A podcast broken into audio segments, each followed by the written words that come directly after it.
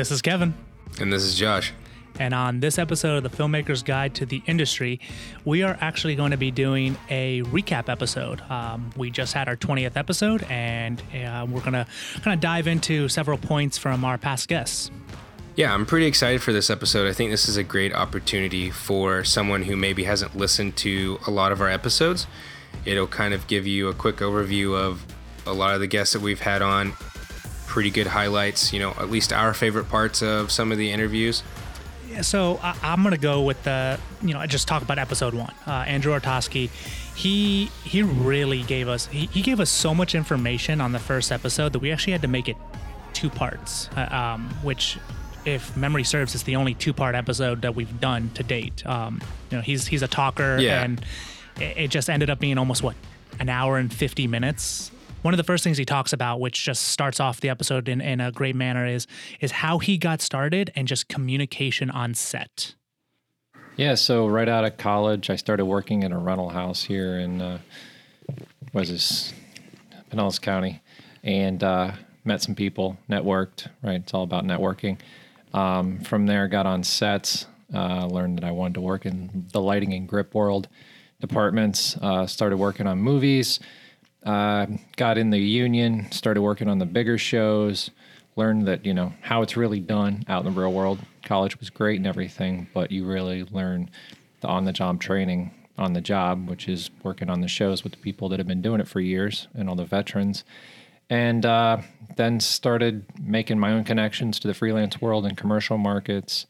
Uh, did a bunch of indie work um, as a department head, where I got my feet wet in uh, learning how to communicate with uh, different departments and working with different uh, cinematographers and just figuring out the process. And of course, in production, there's always uh, problems, and it's all about problem solving and uh, managing those expectations to get your day, uh, stay on budget, and uh, keep the crew happy. So there's a lot of different pieces and balancing acts involved. And from there, I went for a couple years. I ran a production company that was out of Clearwater um, that's where I really got my feet wet as a DP slash product photographer. Uh, it was a requirement of the job that we have collateral created on a budget. So what they do, they use their in-house guys, and we figured it out and made it work. Um, it was a good experience, and from there, uh, I took that experience and went back to freelance and contract work, and yeah, here I am. My first pick, I chose my boy Brandon Cox because you know I had to go with Brandon. Um, Brandon's episode was one of our first, and it was probably one of our best. Um, I've worked with Brandon several times, and he is just a great dude. And so I've got two segments I'm going to highlight, and I'll just we'll just go right into them back to back. But my first one was him talking about operating the camera as the DP, and then the second one was about how he lit the bus scene in Heist.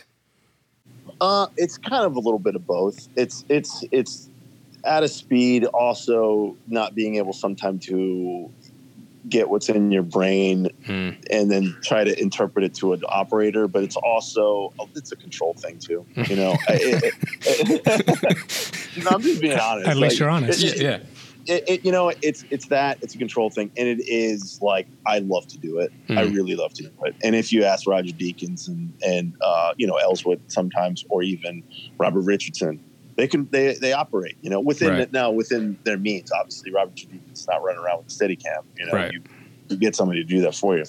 But you know, Richardson, like he loves to operate. I love to operate. I'm not saying I'm Bob Richardson, but it's just like Larry even operates too, mm-hmm. man. I mean, Larry operated B camera on Joker, yeah. so it's not it's not beneath them. I think it's just you're when you have a feeling when you're behind the camera and you're sort of like have a vibe with an actor, you know how they're going to move and you want to move mm. with them. And sometimes you can't you can't express that to an operator, you know, right. unless you have a really good operator, which I do. And and Larry had a really good operator that did that whole sequence in the bathroom. Like that was just that operator and him. They just choreographed that whole thing with Joaquin and that weird dance that he did.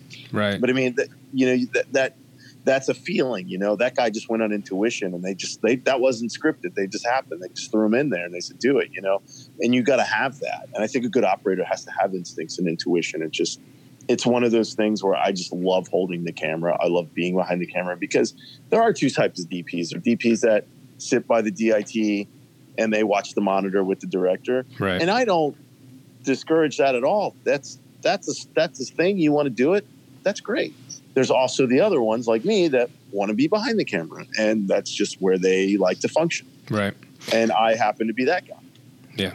You know, do you feel like you have a little bit better feel for you know you kind of talked about you- you're able to you know improvise a little bit more too but do you feel like you're able to get less takes or that you're at least able to feel the performance out better from being there in the space with the actor I, I feel I feel that because I'm the closest person to them, Mm. right?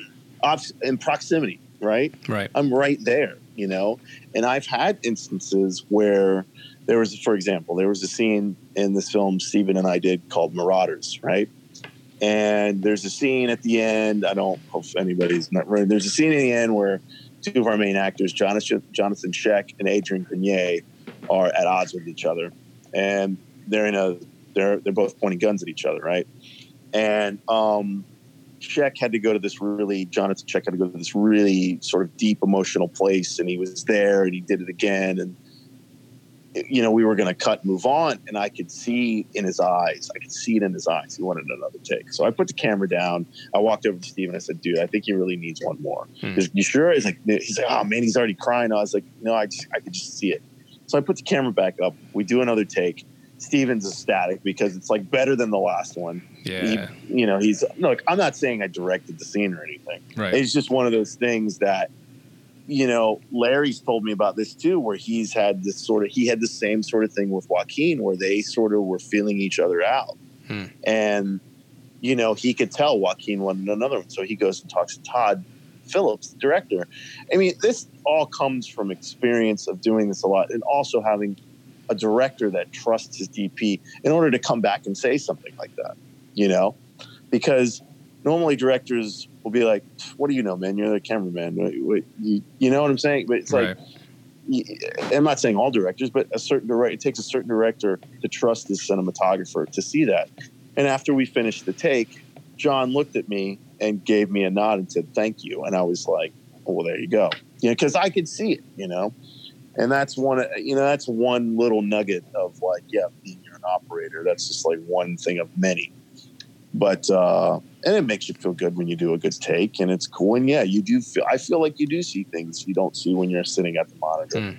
You know, there's a disconnect for me when you sit at the monitor, whereas the eyes to the diopter, and I'm old moving the camera, and regardless if I'm sitting, standing, whatever, yeah um, I just that just feels that way. So, well, I mean, again, anytime anybody mentions heist, I have like a, I have, I get like a, my brain does like a ratatouille thing where it like goes out of itself and then comes back. you know what I'm talking about? That scene where the guy eats the food and he Yep. goes out. Yeah. Well, and the reason I say that is because that movie was very difficult to make, Really? and you're stuck on a bus for weeks on end, and there's, there's nowhere to go, man. I mean, like, you know, you're stuck. I mean, you have 11 extras, uh, and then you have like you, you know Dave Bautista, Steven Seffer, D.B. Sweeney's driving the bus, and Jeffrey Dean Morgan, and they're on the bus, and then you got to have all your crew guys on there. So the bus be, starts to become really, really small, really quickly right and and and well, the way I did that was there's nine exterior, there's nine interior stuff, and then there's day interior stuff, and then obviously there's stuff outside the bus. But I the bus didn't have the, the bus didn't run right. We had a hard time finding this bus, and so then when it came to we figured out how we're going to tow the bus down this stretch of highway in Mobile, Alabama, with the police motorcade, the whole thing. Then I had to light the bus inside. And what I did was I made a soft box on the right side of the bus.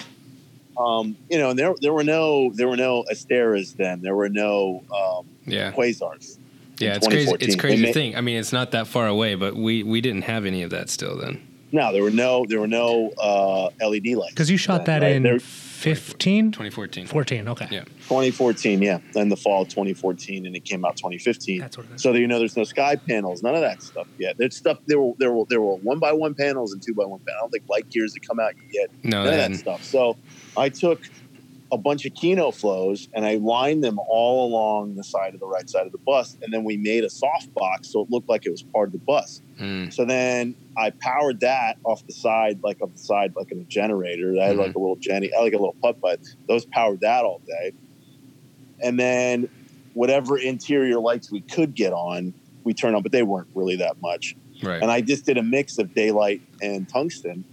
That was it, man. I, it, and then the light coming in and the sun coming in. There's no lights like hanging off the side of the bus and doing all that stuff. You, you just go right? And, Right. and you just go and you do it. That was a different philosophy, right? And then you know because I was experimenting at that point with like, you know, they didn't want to do like certain things. The like we couldn't get the this bus running, right? So like, oh, I guess we'll just green screen everything. I was like, are you guys crazy? That's going to be like a nightmare. That's going to be a nightmare to green screen. I said, what about rear projection? And I looked into LED projection, right? Mhm. Which is you know that's the thing now. But in 2014, I found the guy who's now doing like First Man and you know he's doing The Mandalorian and all this stuff. But at the time I found him, he had they were just going to do I think it was straight out of Compton. They were working on something, Mhm. and we priced it all out. How we're going to do it, the whole thing. It came up to almost like four hundred thousand dollars, and of course. You know, on a nine million dollar movie, nine point whatever, nine ten million. They're not going to pay for that. Right. So I said, all right, we're not going to do green screen. We're going to do poor man's. And I said, we're going to see what happens. And there are scenes I could break that down for you. If you were sitting with me and we watched it, hmm some of them you can tell. Some of them you would not be able to tell. Wow. You just you would think we would think we are in a movie busted nighttime, but it was. I I know where they are obviously, and there's Right. certain ones where you're like, well, that's clearly poor man's or whatever. And but I that was the one thing that just scared the crap. out. I just did not want to like screw that up. And then we did it, and it worked, and it was great. That was a little outside of the box, but I'm just trying to think like where else we're like, and you know, there's big sources in there uh, in certain areas in, in, in that film. I'm just trying to think of all the locations because it was such a long time ago. Um, yeah, Marauders, Marauders. I had a few where I would like some, a big source outside, and then there, you know, Marauders. We had to make the rain in that movie. There was no rain in that movie. We made all the rain in that. Hmm. Everybody thinks it's like, God, how'd you guys shoot in the rain? Oh, well, we had to make it. You know. Um, yeah, Line of Duty. Well, Line of Duty was different because the film's majority day exterior, right? There's, Right. I think there's only a couple interiors in that movie. Some interiors in some cars, an apartment building, and an abandoned building. But again, with that, you know, outside, I didn't light a lot outside.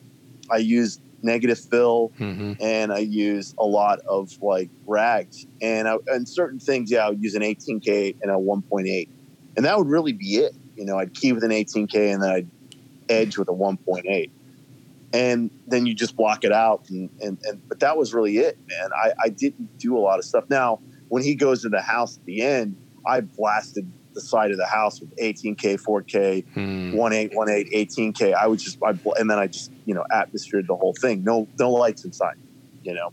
And he had a flashlight, and he would do it like that. So after you went Brandon Cox, I had to make sure that another DP was represented, and Nick Matthews, uh, episode fifteen. This this guy, the way he thinks and the way he sees shadows is remarkable. Um, I, I'm I'm very excited to say that I, I'm going to have the opportunity to be his first AC for various episodes of Black Veil. I mean, I would say that, you know, as Dan and I looked at a lot of the sort of reference points that we were interested in, you know, uh, even like if you guys, I can send you guys some of these if you want to see. I'm not even sure if I sent them to you, Josh, or not. I, I definitely sent them to Dan and my crew. Um, but, you know, as we were sort of looking at what is our Southern Gothic look like? What does it feel like? What is that? You know, what is what is that uh, visually on screen. Uh, there were a number of different things that we were trying to do, um, but one of those was I just didn't feel that we could shoot. It needed to have a sense of, it needed to have a sense of some level of you know a mixture of like grounded impressionism is kind of how I look at it because it's it's all told from this character's point of view and not not that it's first person perspective but we're making choices that uh, put the audience into her experience. And so as a result, you know, the lenses were something that were really important to me. Um, we were, we wanted to find a set of lenses that gave something we didn't want something that felt clinical. We didn't want something that felt too sharp. We wanted something that felt a little painterly something that felt a sense of time something that felt a little aged you know and something that felt uh it's like sort of like all those old like you know there's some edmund uh, Teske photos and some Larry Clark photos we were looking at. There's this like just this older lenses, older film kind of feel. Um, and we didn't want something that felt overly hyper clean or overly um, kind of modern, you know. And so as a result, we were looking at lenses that we thought would give us that. Um, and that I ended up reaching out to a number of different lens manufacturers that I felt like might have something that would really fit the look of this film. And we ended up hearing back from Cooke, which was honestly like the only ch- real choice that I, I really wanted was this set of Cooke Panchro classics, which we ended up with.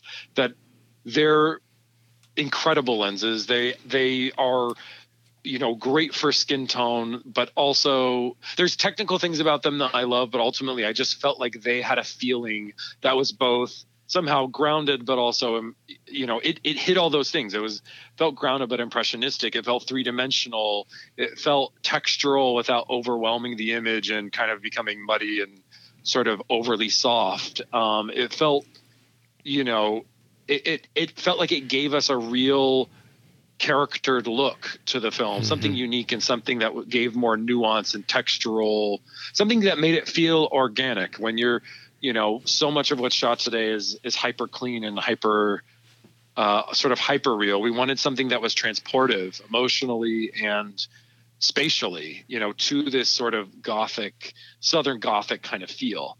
Um, and so those lenses, we got we we we ended up getting a set of those and um, we mostly shot this on like a you know a 21, 27, 40, and 100.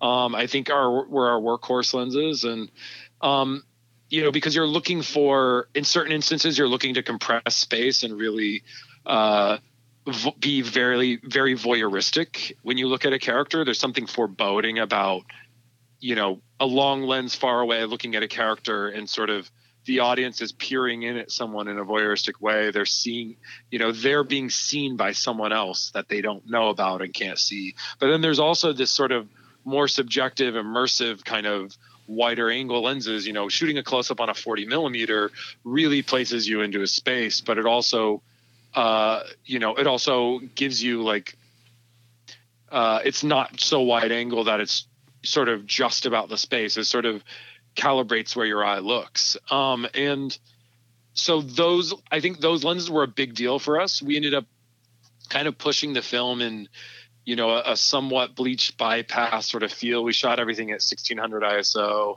um, because we and we shot some tests too, you know, before we started production. Um, and kind of, I had a LUT that I designed that I showed Dan and he really liked and uh, you know we i showed him tests at 800 and 1600 iso i showed him tests at you know, with uh, the lenses with filtration, we ended up using a half, an eighth, not a half.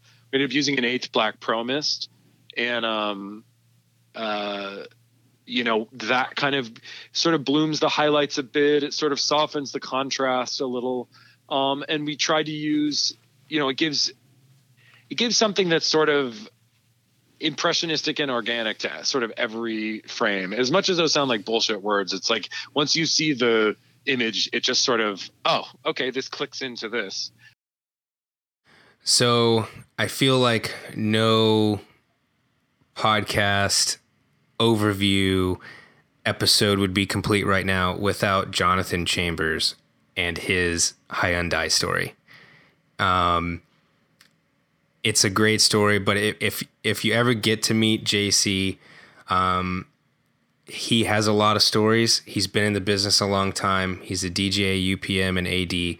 Um, he also line produces. Um, he's been a big help to me in the business. Um, but he's got a lot of stories, and he is just a fun person to meet, chat with, get to know, and even better person to work with on set. 2005 or six, a long time ago.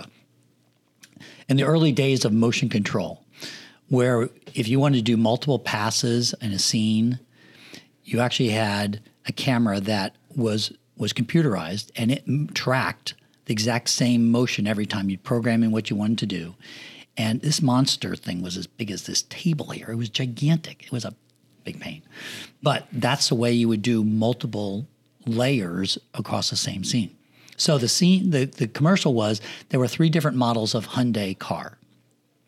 And you see the first one in an urban setting, and then you see another one in a, a residential setting, and I can't remember what the third one was. What is Where did this take place? this is in Miami, Right. and um, they're driving around town, and the idea is that they all meet up at the end, and the last shot of the commercial is the three cars going around this big fountain in downtown Miami.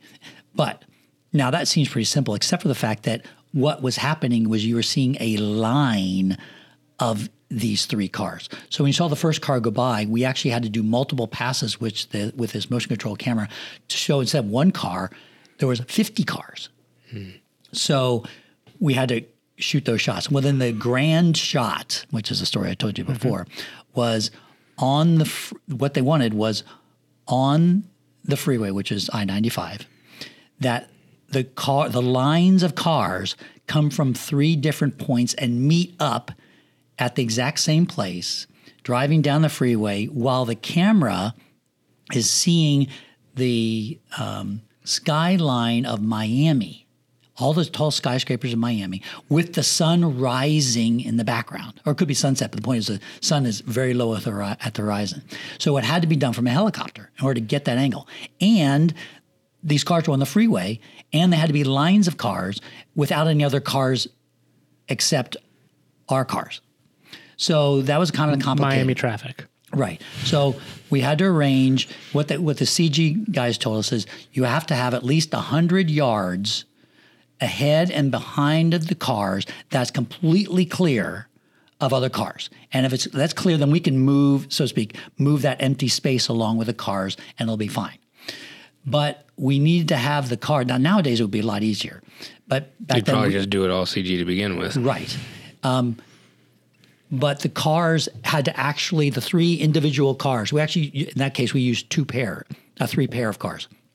I don't really remember the reason that, but boy, so we had three pairs. They still had to arrive at the exact same point at the exact time from the helicopter's perspective looking down, which was the complicated part. So what we did was we arranged with Florida Department, FDOT, that they would not close the freeway, but we could do what was called a rolling roadblock, where police officers are in the freeway and they slow the traffic down, and we could be in front of the police cars, and they would basically be holding traffic back at 40 miles an hour. And our cars could be ahead of us. Now, again, the cars are coming from three different points. So I had an, an on ramp to my right. If you think of left to right, I had, I had an on ramp on one side of the freeway, coming overpass, coming over and dropping down the freeway. I had the main freeway, and then I had an on ramp. So they all had to get on and get together. And they only need to be together for about 10 to 15 seconds at this critical moment. The problem was you're you're doing a roadblock on the freeway, so you have to hold those exits and make sure no other cars are getting on the freeway ahead of you, and so you have this gap. So I I um, I knew I was going to get three police officers, and the day before I went to the three start points of where we had the cars parked, and with my stopwatch timed the number of seconds it would take from where their start start point would be to the point they would have to meet up. So it basically was doing a mathematical thing. So at the moment of truth, I was in the had three the three cruisers on the freeway blocking the three lanes. I had another cruiser holding traffic at one on ramp and another cruiser holding traffic at the other ramp. And when I said lock it up, the off ramps locked up. The three cruisers we pulled onto the freeway, like about five miles from the moment of truth, and they started slowing down, holding the traffic. And my first set of cars got in front and we're coming down and I'm using my stopwatch. I'm on my cell phone to the helicopter. I'm on the radio to the three different cars, groups of cars, groups A, B, and C, and the and the police officer is on his radio to his other crews, other officers who are holding the traffic and driving with him. It's all it's you know timing thing. So we take off, and I'm looking at my stopwatch or counting down, counting down, and I say, okay, uh, we were we were group, I guess A, um, and we were already cruising and the traffic was being held. So I knew I had a clear spot in front. I could see we had the clear spot in front. And then I said, ready, group two, go. And then X number of seconds later, group three, go. And if my timing was right and everybody's doing their job, they would all line up at the exact moment for like five seconds right underneath the camera. And so we did that and went through. And as soon as we got past the, the moment, I was, you know, I saw those, uh, the directors on the phone and said, well, what do you think? sir. and he said, Well, let's do one more for safety, which means we got it on the first take. And we did it again. And it said it was just fine, but we had it on the first take. Wow. But it was pretty amazing. And I wish I had a copy of that commercial. I keep, I went back on YouTube to try to find it a couple years ago, and I did find it, but it, I couldn't save it. How much were you sweating that when you were having to plan all that out? Oh, big time, big time. I mean, think of all the factors. I had to have all the cars at the same time. I had to have it clear the weather had to be right. I couldn't control that. The helicopter had to be at the right spot. You know, the sun had to be coming. I mean, there was this window of probably 15 minutes that it all had to happen.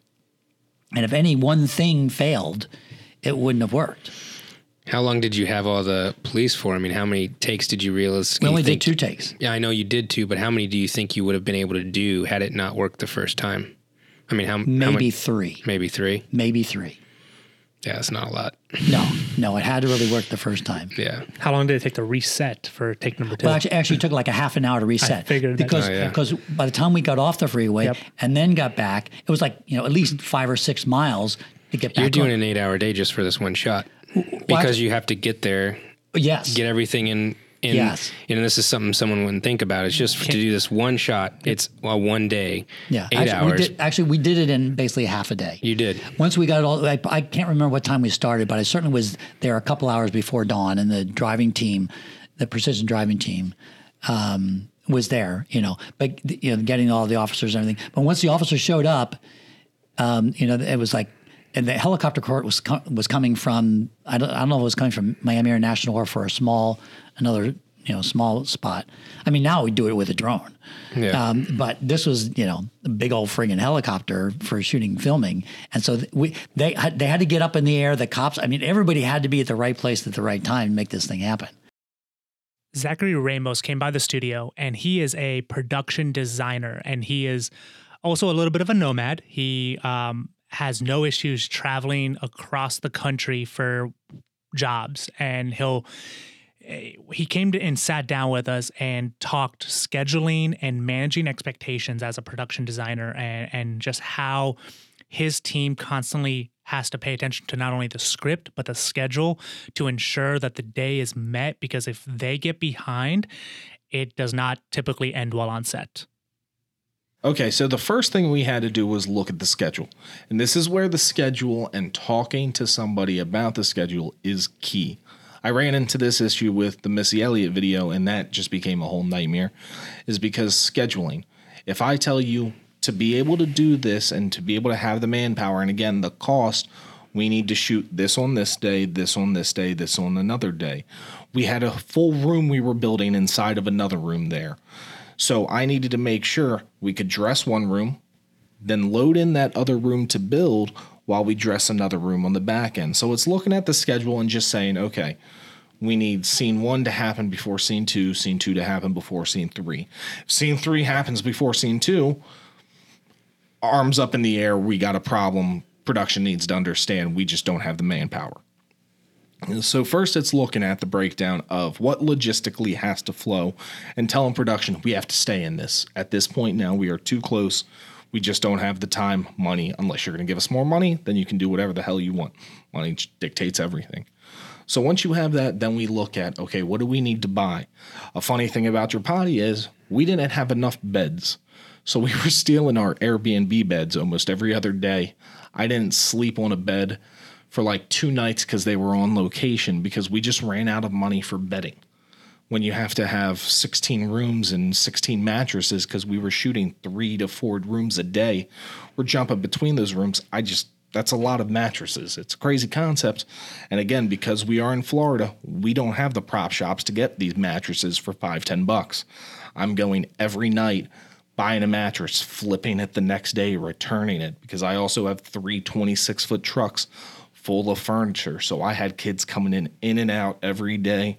Yeah, I I, had always day saw you, players. you guys always had people moving in and out. It was crazy. It was remarkable. I mean, we we were helping you at one point. Um, one of the grips and I um, helping one of your guys back up the trailer to, I mean, not trailer, the truck to not hit the other truck, so that mm-hmm. way the third truck could leave because he was boxed in, and that was the truck that you guys had loaded and was ready to leave. It was the it was the This is why you have Teamsters. yeah, it was it was the biggest back and forth we, I had ever seen with three 26 foot U-Hauls. I'm looking at this going, how no one got hit or bumped each other was remarkable, and it was like four of us out here going, all right, load to the left, load to the left. w- there were people out there paying attention and, and being conscious of that. So, for the trifecta on my side of episodes, um, I'm going with Adam Dara. He is an insurance broker for Wrapbook, and it's not a lawn segment, but I think it's a really informative one, and it's something that I talk with a lot of people about, and a lot of indie filmmakers don't know about what errors and omissions insurance is and how important it is. So get your learning cap on because you're about to get schooled by Adam Dara. Yeah, so E&O, errors and omissions. Although I've gotten last week, I got a bunch of calls for Arizona missions. But, That is incorrect. eh, yes, that is incorrect. You must have just heard that spoken of and thought, why is this an insurance thing? so E&O covers um, covers the liability of of your film for uh, like someone suing you because of copyright infringement um, or because you have the same name uh, as as someone else, or because they say um, this is based on my story and I never copyrighted it, but it is my story and the filmmaker stole it from me.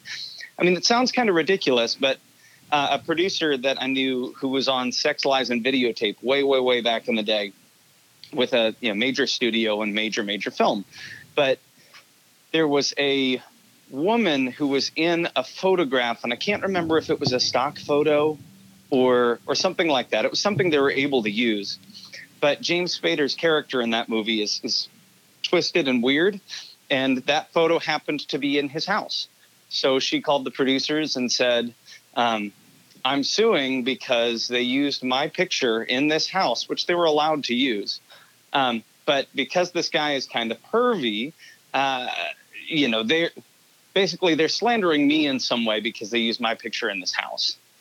Um, and it was unintentional. And again, they were allowed to use it. But something like that happens in our films, um, especially if you've got a small film that you think no one will ever see, and then a lot of people do see it.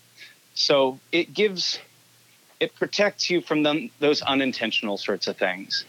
Um, often used for like a distributor will want you to have it because if um, if you don't have it and someone were to take out a suit like that, they if you don't have it, it'll go straight at the distributor, Right. and they want to make sure that they have some protection.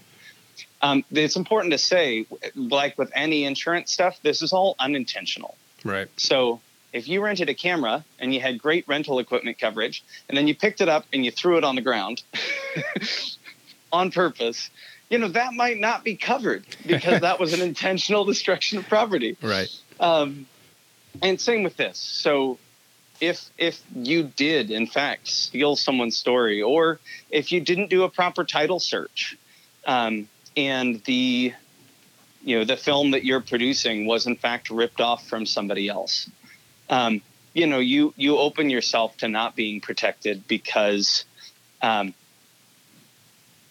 because you did something intentional and, and wrong. That gets into sort of the the criminal Right. line. You know, I think the camera the camera example is good. You can't pick up a camera and intentionally destroy it and hope Right. that insurance will pay for it. I see your insurance broker and I raise you a payroll company. Oh man. Julie from Green Slate came on and she is she she's also a podcaster herself. She has two podcasts, I believe. Um, and she The other, yep, the other fifty percent. We're Yeah. gonna give a little shout out. Yeah, um, which it, I've listened to a few episodes. It's actually really, really good. I, I highly recommend Yep, it. Yep, it is. Um, yep. She talks about how the entertainment industry is way behind the times in digitizing payroll. GreenSlate's mission really is to digitize the production process from end to end. So we're really looking at digital start forms, digital time cards, digital purchase orders, digital accounting, digital residuals, like the whole process end to end being digital, being green, being the way that it really should be. And for some reason, the entertainment industry is 100 years behind everybody else in technology, right? Um, but Greenslate really has developed their software in such a way that it's all in one platform, which is unique from any other payroll company, and it can be digital end to end, which is also unique with all the payroll companies. So now it's a matter of the technology is here, the software is here, and now it's a cultural shift to get everybody to buy in and do it that way. Yeah, well, it you know it takes a small army, and we're we're pretty lean, but it does take it is a lot of moving parts because one you have you know developers developing the software and keeping up with it and making changes and making enhancements. So there's a whole kind of developing team that's always working, making it better and better and better. But also we have all the infrastructure. Like as an independent filmmaker, you may not have all of the infrastructure that like a studio would have, right? You may not have labor relations. You may not have, you know, your legal counsel. You may not have tax experts. You may not have all these pieces. But as a payroll company, we have all those pieces. So, you know, we have the labor relations you consult with about your labor. We also have paymasters running your payroll. We have sales and marketing people getting the brand out there and bringing in the business. Um, so it does, it does take a small army uh, to service these shows, and it's not you know, and we're serving lots of shows at the same time. So Right. we're able to scale up and down, you know, depending on what's going on. But it, you know, it's a whole team of support. It's really like your back office. Well, since you know we're we're raising each other here and we're doing poker stakes, I couldn't let you equal my DP, so I brought a third DP to the game. Um, Mike Dallatorre or Mike D, as we call him. Um, he is the director of photography from Brightburn, among many other things. Also used to work at Panavision.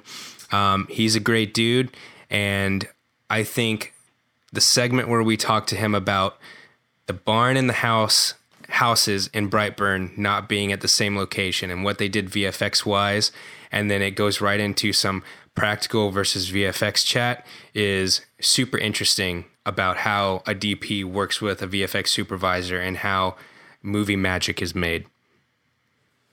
yeah. Oh, it's. I mean, it it was key because um, we went out there, and it's funny because I was looking at some of these stills a couple days ago, um, and um, you know the great thing about scouting with that with that with that with the Artemis Prime was that it's an iPad, so you could you take a you take a frame grab, and then you take the stylus or your finger, and you could draw on on the actual iPad like the house.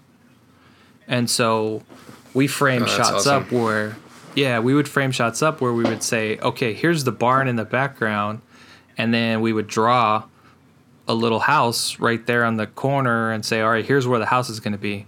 And then we would say, okay, so because we did it both practically and and through CG, right? So there were times where we said, okay, we're going to build a flat.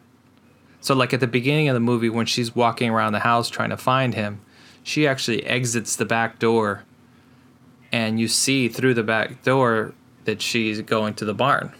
Well, that was just a flat that we put up and and we when we when we when we scouted that we were able to say all right that's going to be a 35 millimeter here um, we're to build we're to have to build a platform like the house is raised because the house would be raised. And then um, this is how much of walls we need uh, and uh, and, and it helped us just kind of like figure that out right? Um, and also know like okay when we look back this direction a certain direction how much did how much of of a visual effects house did we need? Oh we only need a corner of the house um, or no we see the whole house um, and so it it was really critical because you know um, there was uh, there was really no going back. We we shot the house for the first two and a half weeks, and then we shot the barn for, for the, the rest of that. So there was never any going back to the house and saying, "Oh, we forgot this shot to look outside" or so forth. And um, Why did they have to it was be really- different it's really cool. locations? Sorry, I didn't mean to cut you off there, but why, why were they That's a great que- You know, Uh, because you know we we fell we fell in love with the house, um, and then we fell in love with the barn, and they were in two separate locations. And so yeah, what you know you know you go you go scouting, and um, you know on a on a on a bigger picture, uh, they probably would have built the house where the barn was, or or vice versa, built the built the barn on the property of where the where the house was, but um, we found we you know we scouted that house and it was beautiful, and we um, and it gave us a lot of cool a cool um, cool things to do um, with our visuals as far as like going around the house and everything. Um, more than any any of the other houses that we looked at could, um, but but it the property was it wasn't super residential, but it was residential enough. Like that that house actually had a pool in the backyard. Um, there was just the, uh, you know, it didn't make sense that there was a pool, and then um, and the barn was was kind of like too small and and, and actually was not in a good shape to sh- like in a uh, structurally good shape to shoot in.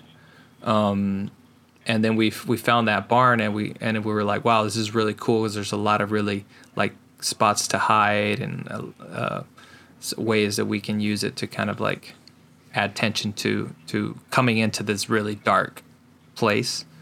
Um, and it also we we built the uh, the pot where the where the spaceship is in the in the um, in the floorboards. Like we built all that, so it gave us gave us space to do that. Um, so we made the decision that uh, that we were going to do it, which was really difficult. It, it did not make it easy. Um, there were many times where we wanted to turn around and and and we were like, guys, there's we can't turn around. There's supposed to be a house there. Remember? um, you know, and and there were many times where like I in my shot list I had multiple like there's the scene where like you got you were talking about where she walks out because she hears the noise and she goes through the through the um the clothes uh uh, uh the clothes hangers the clothesline. That I mean, that was shot uh both at the house and then we shot it at the barn with clothes with the clotheslines rebuilt there so um, there are many times where we're like, okay, uh, two shots have to happen. This one scene happens in two lo- two actual locations, and we had to be prepared for that and schedule that and be like, all right, these are the shots we need from this direction, and these are the shots we need from this direction. Um, and then we, I mean, when you look at them, they're they're they're pretty seamless. I, I um, I even look at it and go, wow, that's that was great. We can't even tell that we're not at the house. Well, unfortunately, I can't raise you again on DPs because we've now talked about the three TP.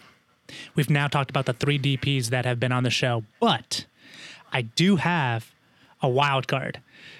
Catherine Uh-oh. Sullivan. If you remember, we ended up going into a pretty lengthy conversation about her career as a producer out in LA. And in one of the segments, we talked about how Netflix, because she's um, a producer on Nailed It, one of the one of the top Netflix shows right now, and how just how creative Netflix is, how receptive they are to ideas, and how Netflix constantly collaborates with producers to ensure the best product is released. They're not the kind of company that says this is the way we're going to do it and you'd have no say. They they openly they they have an open line of dialogue and and she reinforces all that in this segment. Well, and Kevin, just to, you know, like not let you outdo me, I'm going to flop on my own segment to your Cat Sullivan Oh. segment, which is where she talks about the different types of reality show producers. Um, I think Netflix as like as a network, um, they really put creativity at the forefront, like kind of above all else. And I think that's kind of what helps drive them and push them to and pushes them to kind of excel. Um, you know, I don't work. I haven't worked specifically at Netflix, but my understanding from their culture is that they're very. Um, they really want people to do like to be to take the initiative. So they mm. want people to take the initiative, and they want people to put forth ideas, and and that's what I learned internally from like from looking from afar. That's what I've kind of gleaned from my experiences with them. But then working with them, probably the closest I've probably worked with the actual ne- network execs would be on Nailed It. And they're very receptive to like the craziest ideas and they'll talk it through and they'll kind of take all those ideas and and then they'll um they'll decide what's the right path or or they'll they're willing to talk things through a lot of networks have an idea of what a show is and then they don't want to kind of talk things through or or collaborate and I think that's why Netflix kind of excels is because they will collaborate with their producers. They're not just saying, make us a show, that's it. We don't care about what your ideas are. Right. Like deliver it. So that helps them, I think, get a new perspective on whatever idea it is that they're trying to sell. And when you're getting notes from them, I mean, is it like other you know places where you're getting notes from marketing you're getting notes from this or that branch of the of the company or you know not just creative department? Are you kind of getting notes from all over the place or? No well for for pretty i mean this is pretty much across the board for all networks. You're dealing with like you're you have point people from the network that you're dealing with right? And they're the ones giving you all the notes. So they might get some information from marketing and, and sometimes with um, netflix will get some information from other like from social or from marketing for certain ideas, like what's doing well in the um, social market. But overall, I, they're not always super specific about which where the notes are coming from. They're just kind of giving you mm. these are the notes that we we kind of come up with as a company. Gotcha. Yeah, I just pulled up my resume so I can remember. Um, that's what that's okay. what websites and resumes are there for. um, so okay, so on the production management on the production management side, there is a line producer, and that person's like the money. They're like they're the money person, so they're the, they're the person to tell you when you can't do your thing, do the the thing you want to do. That's their ultimate overall job, and they negotiate your deal. But uh, so that's that producer. They're they're not really in the producing department, but they're a producer. If that makes sense. Um, on the producing department side, the lowest level producer, and this is all pretty much for um, I would say for competition television or reality television. Um, and there's some crossover to scripted, but then scripted is a little bit different, and I'll explain that later. But um, the for an AP, which is an associate producer, they're the lowest level. So they're the people that have maybe just bumped up from being a coordinator or a PA. And they're the ones that are kind of developing um, they're the ones kind of running the department on the lower level. Like they're the ones helping the producers stay organized, managing documents, um, and just providing support overall for the department. And then there's within the associate producers, there's a few different sections within that within that level.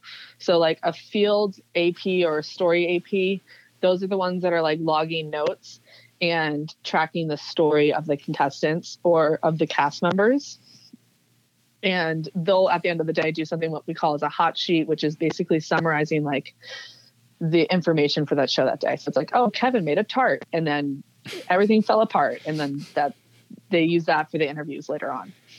An associate challenge producer is helping to produce the challenges which is creatively coming up with what the challenges will be. So you're basically creating games all the time.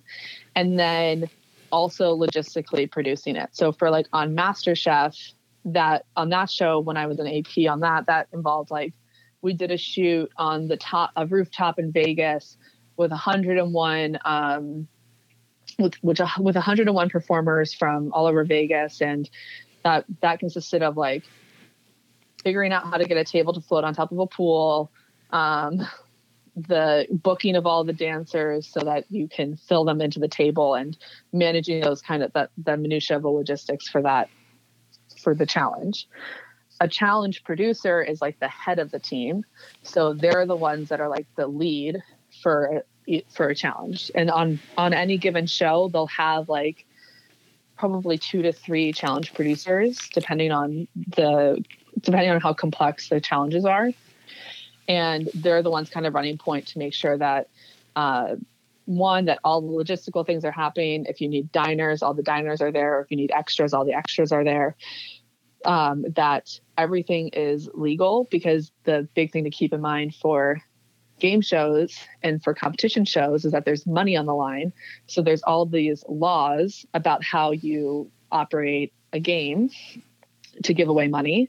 So you have to be you have to write like you learn how to write like a lawyer basically to write rules. So you have to write challenge rules of like all the specifics about what you can and cannot do on the show. So essentially it's like you are writing the rules for Monopoly and like everyone has to follow them. And then you're the one who's like, you can't, Rebecca, stop. You cannot do that. So you're like really not the funnest person.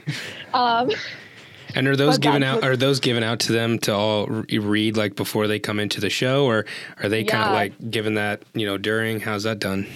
Yeah. So um, the rules side of things is interesting because before anyone joins a competition, there's something called series rules that are sent to them.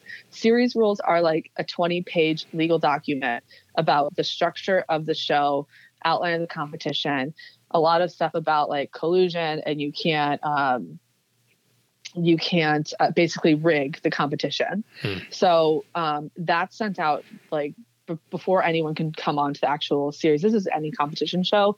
Before they can come on, they have to sign the series rules and understand them. And then when you're like, if you're watching a show, the host will explain what the challenge is, and then you'll see the contestants start. They'll run to wherever they need to go, or you know, they'll whatever it is. Um, but in real in reality, there's like a false start, so you see them run, but then we stop them someone like myself will step in, read them the challenge rules, answer any questions that they could have on that. And then they have to like sign it and then like raise their right hand and pledge that they understand the rules. It's very all very serious. And then and then they get to go into the competition. Yeah, I could see why you'd cut that part out. Yeah, yeah. and then when they're in the competition, there's we're usually hovering around to make sure no one's breaking any of the rules. Like it's, mm-hmm. I mean, we're basically like narcs, like on the set, just trying to like keep track of everyone. But it's like a very important part because you want to make sure that the um, that the gameplay and that the overall competition doesn't lose its integrity. All right, I see how it is. You're gonna go. You're gonna double down, go two in a row. We're supposed to be doing every other. That's fine. That's fine. But I am going to end with one of my mentors, James Duke, otherwise known as Jimmy. He t- he gives us a how the pre-production process goes and how pitching to networks is done in LA. There's a lot of questions on pitching and you know, e- even when he was talking, I didn't realize that even writers um, don't have agents anymore. They have managers. And he dives into the differences and how LA continues to, or Hollywood continues to shift their mentality on pitching projects to networks. Yeah. Um, so whenever you're, um, so, so pitching a pitching a television show is like pitching anything else, right? It's just you you have to um, you have to have relationships to get into the room. So typically, the way it works is um, as a writer producer, you're going to have reps, and they try not to take uh, unsolicited pitches. Uh, it protects them legally. Uh, I'm talking about studios and production companies. So the the primary way you get into a room to pitch something is your reps, um, agents, managers. Um, they're they're they have relationships with these development executives. These development executives have relationships with them, and they're letting them know. They're letting them know, hey, NBC is looking for this type of show. Uh, Hulu is looking for this type of show. Um, and then just looking at branding and content, people, other you know, you know that that feels more like a CBS show. That feels more like a Netflix show. You know that kind of thing. And so um, what they'll do is then they'll just put their clients up for meetings. They're just like, uh, you know, the agent and manager will, will, will say, hey, do you have anything that fits X? Because we know that, you know, you know, such and such network or streaming service is looking for, you know, something that fits in this mold. And so if you do, and the agent and manager reads it and thinks, okay, this is good. Let's let's let's get you a meeting. That's the primary kind of typical way in which um, things get set up. Now, as you guys are probably aware, the industry has gone through this major shift in the past year or so, um, with the WGA um, basically pulling out of agencies because of all the problems they had with um, agents double repping. And so um, a lot of this has changed.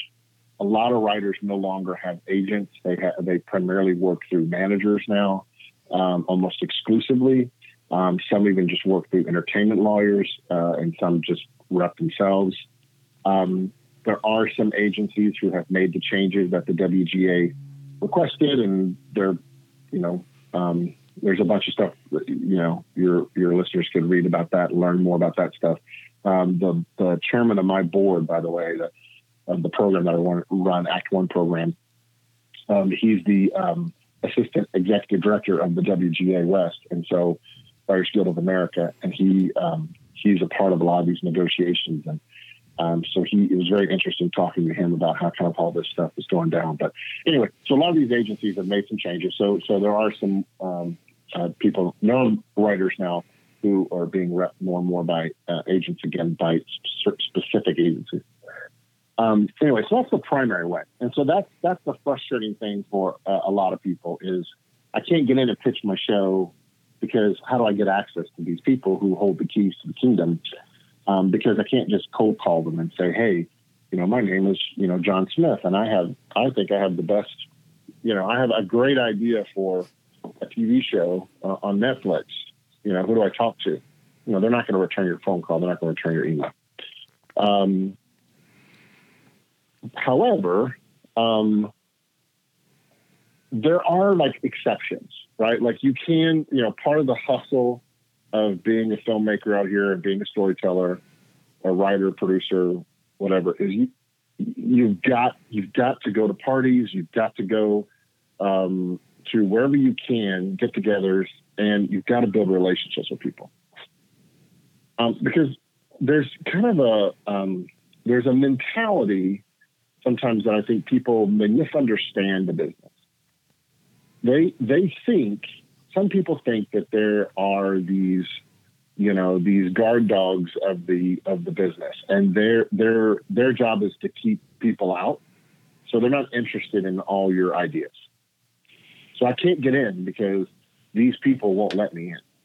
But the truth is it's actually the other way around. They they're always look hollywood is always looking for the next great script so they're always looking for the next new person matter of fact so many of these development guys, they want to be known as the person who found the next Aaron Sorkin or the next Shonda Rhimes or the next Ryan Murphy or or the next Steven Spielberg. Right? Like they, they want to be known as the person that broke that person and found them. So you have producers and production companies and, and development executives. They they want to, to meet fresh new blood, right? But the issue always comes with um, you you go with the safer bet, right? And the safer bet is all about who has executed before. Because if someone wants to actually go down a road with you, go down a path with you with some money, with some financing, they they want to mitigate that risk. And so if you're a first timer who's done nothing, you are you are a, uh, you're considered a more significant risk for them, even though your script is great. You are considered a greater risk than them than someone who brings to them like a, a good script, but maybe not a great script, but they are a proven commodity because they've made one or two things that that they brought in on time, on budget, and um, and um, and was, it was maybe successful in some way. Does that make sense? Yeah, completely. So um, part of that frustration for a lot of people in pitching stuff is, man, I, I want I, I, get so frustrated because I can't get in there, and you know they don't want to hear me. They don't want to hear me. Well, truth is, it's not that they don't want to hear you. It's that even if they've heard you, what are we going to do with you? Because you're not a proven commodity. So it's a, it's a bit of a catch 22. And that's one of the things why I always tell people is don't sit around and wait. Just go create. We are at a different time in the business. The business has gone through just cataclysmic, not cataclysmic, but just such sweeping changes over the past couple of years because of technology and streaming services and all this kind of stuff. These things are so different now that um, nothing is stopping you from being a content creator. Nothing. Nothing is stopping you from being a content. So even while you're waiting to get your big break, even while you're waiting to get that big meeting, you should be out creating content because what you want to do is you want to create something that gets their attention so that when you do finally get a chance to meet with them, you have something that actually is of worth some sort of value that they go, wow, looks like this person can do something. Looks like they can pull something off on time, under budget, that other people want to watch other than their grandmother. So I think that kind of wraps up our favorite bits episode and kind of like saying happy 20 episodes for the FGI podcast. We've we've made it and I just want to give a quick sh- thank you to everyone that listens. We're well over, you know, our kind of benchmarks for where we wanted our listener numbers to be and we couldn't have got there without everyone and we've made it to 20 episodes. So, you know, here's next milestone. We'll be at hopefully 50 and and more. Just thanks everyone. Thank you. Um, and, and we're really um, we're really excited that we're able to continue to release this every Monday. Um, it's it's been one of our goals to just make sure that this is a continuous weekly podcast, and we're we're able to do that because of our listeners. Kevin, it's the end of the podcast. Josh, that means that everybody needs to stop what they're doing, write us a review, and subscribe for future episodes. Yeah, I mean, it would really help us out a lot. It helps us kind of get to the, you know, new and noteworthy section, top of the charts, help us get new people, new, interesting, and lovely film people on this podcast. Along with that, you can follow us on Instagram at FGI Podcast. And you can also check out more episodes and more information, more bios and information for all of our speakers at FGIPodcast.com. This podcast was also recorded live in front of a studio audience, and we flew everyone out on Delta Airlines. No, but um, it was recorded live at Two Stories Media Studios, and it's presented by Greenland Entertainment and Two Stories Media.